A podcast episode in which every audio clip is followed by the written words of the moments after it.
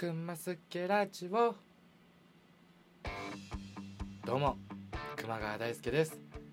今回も始まりましたくますけラジオ。第9回目の配信となります。イエイ。この番組ではシンガーソングライター熊川大輔のよりパーソナルな部分を掘り下げたトークや日常気になったことなどタイムリーな内容を毎週2回月曜日と水曜日夜19時よりラジオトークそしてポッドキャストで配信しております。皆さんぜひ、えー、フォローやサブスクリプション登録よろしくお願いいたします、えー、皆様からの質問やご意見ご要望にも答えていきますのでラジオトークアプリより質問を募集ボタンまたは Twitter や Instagram にて「ハッシュタグくますけラジオ」をつけて投稿してください。ぜひ一緒にこのラジオも盛り上げていっていただけたら嬉しいなと思います。えラジオトークの他にもですね、あの Twitter や Instagram はもちろんなんですけどもほぼ毎日生配信している一年ライブ、えー、アメブロだったりとかファンクラブ等もございますのでぜひぜひチェックよろしくお願いいたします。さあということでね今日はどんなお話をしていこうかなという感じなんですけどももう1月の6日迎えてもうすぐね今月始まって、まあ、今年始まって1週間経とうとしているとこなんですけどもまあ世の中は明日か明後日かしあさってかまあもうほんと数日中にねコロナウイルスの自粛要請がかかるような流れが出てきてますけれどもね皆さんはいかがお過ごしですか？結構もうなんかみんなもう外に出てるイメージがすごくあるんですけれども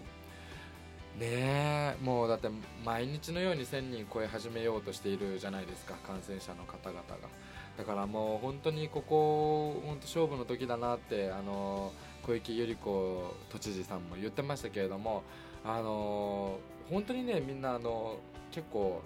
怖いことなのでやっぱね、重症化あまりしないって言ってもやっぱ重症化してしまったら本当に大変だしあと本当にねもう本当宝くじに当たるような確率で重症化する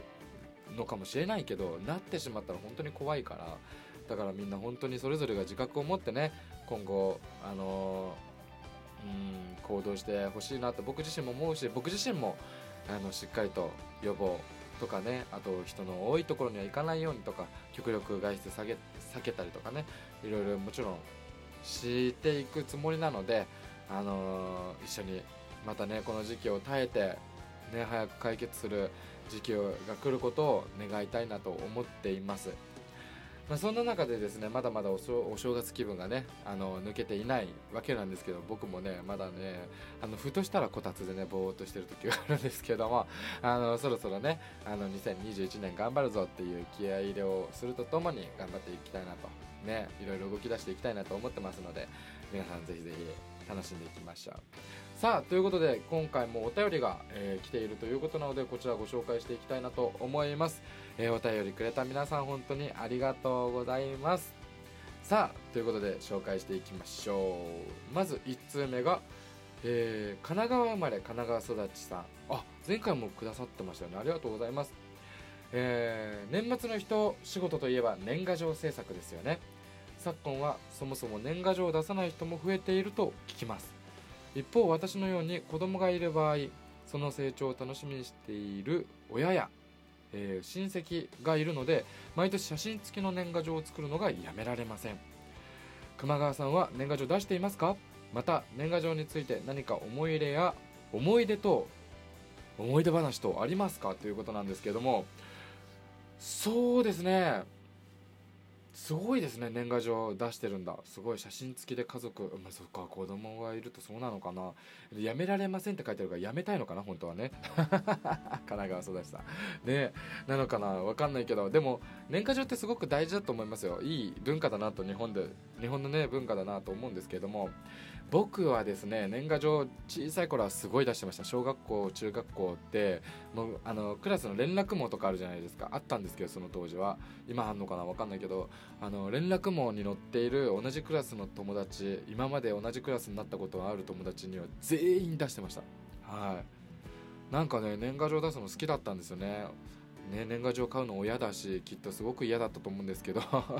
でも本当一人一人に手書きでね住所も書いて名前も書いて一言添えて、えー、中学校まではやってましたね。高校以降はねその連絡網とか特になかったしあのみんな携帯電話持ち始めてから連絡ね比較的まめに取るからもうちっちゃい頃ってさほんと家の電話しかなかったからね普段から連絡取れないところがあるじゃないですか。だからなんか特別感があって年賀状やってましたけどもうね今はもう本当に LINE だったりとかでね新年の挨拶して終わらせちゃったりとかが多いかと思うので、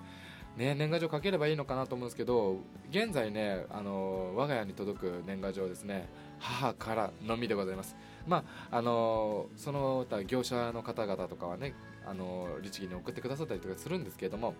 あの親から毎年ねちゃんと届くんですよね。で毎回その一言添えられているものがあの僕的には本当に励みになっていて今年もね、まあ、今年はちょっと寂しそうだったんですけどもコロナ大変だねって言ってなかなか会えないねってすごい書いてあって僕もちょっと寂しくなっちゃったんですけどでもなんかね今我慢して来年は笑顔でね年越し一緒に過ごせたらいいねっていう話を、あのー、したんですけれども、まあ、そんな感じかな。あの本当にね今年賀状出すってことはあんまりしないけど今僕は本当親からの年賀状をすごく支えに生きております。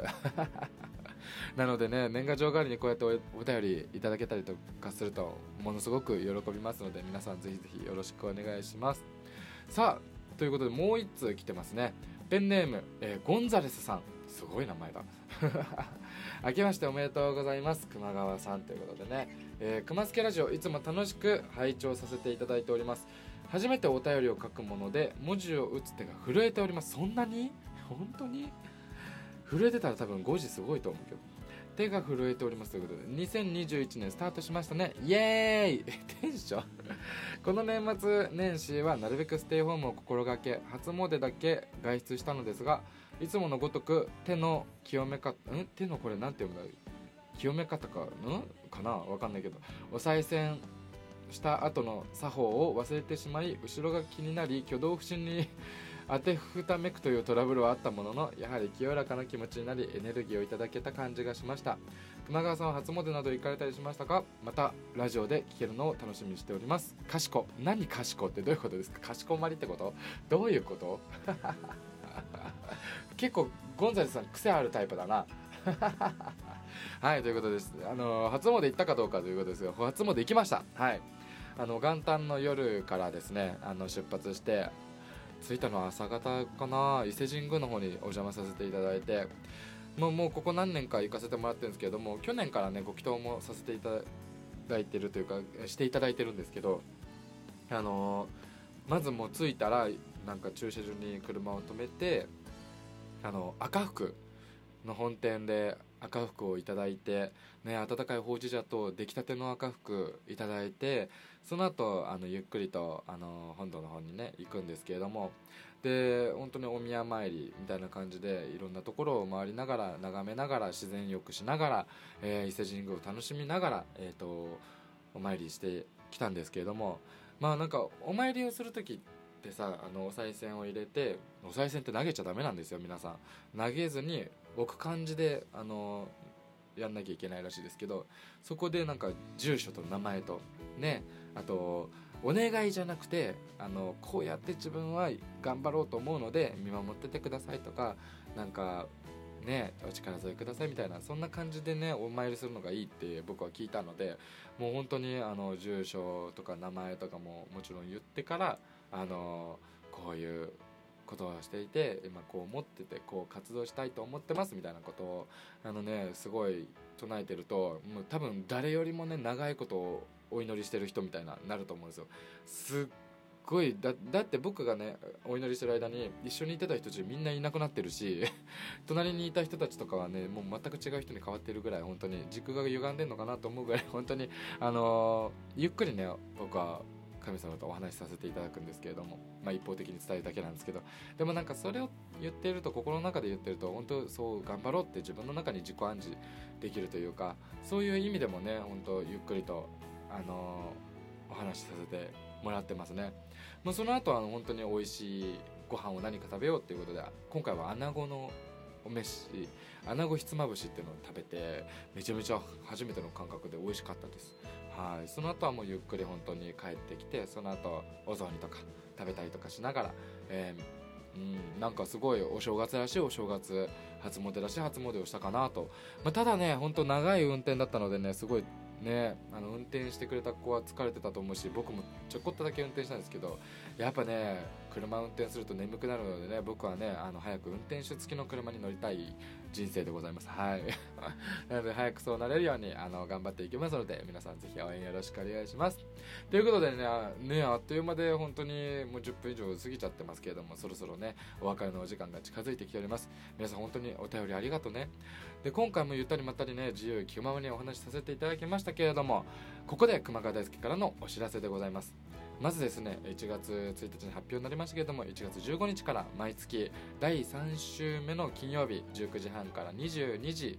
え？すごい長いことで。19時半から20時ですね、まあ、30分間、えーと、ミッド FM、えー、76.1Hz 1メガヘルツというところでですね、あのーラジオパーソナリティやらせていただくことが決定しました。そして DVD のリリース、えー、がございます。今日1月6日リリースになりますので皆さんぜひぜひ順次発送になりますので楽しみにしていてください。そして今は合わないという新曲リリース決定しております。来週ぐらいにですね配信リリースになりますのでこちら楽しみにしていてください。そしてさらに発表でございます。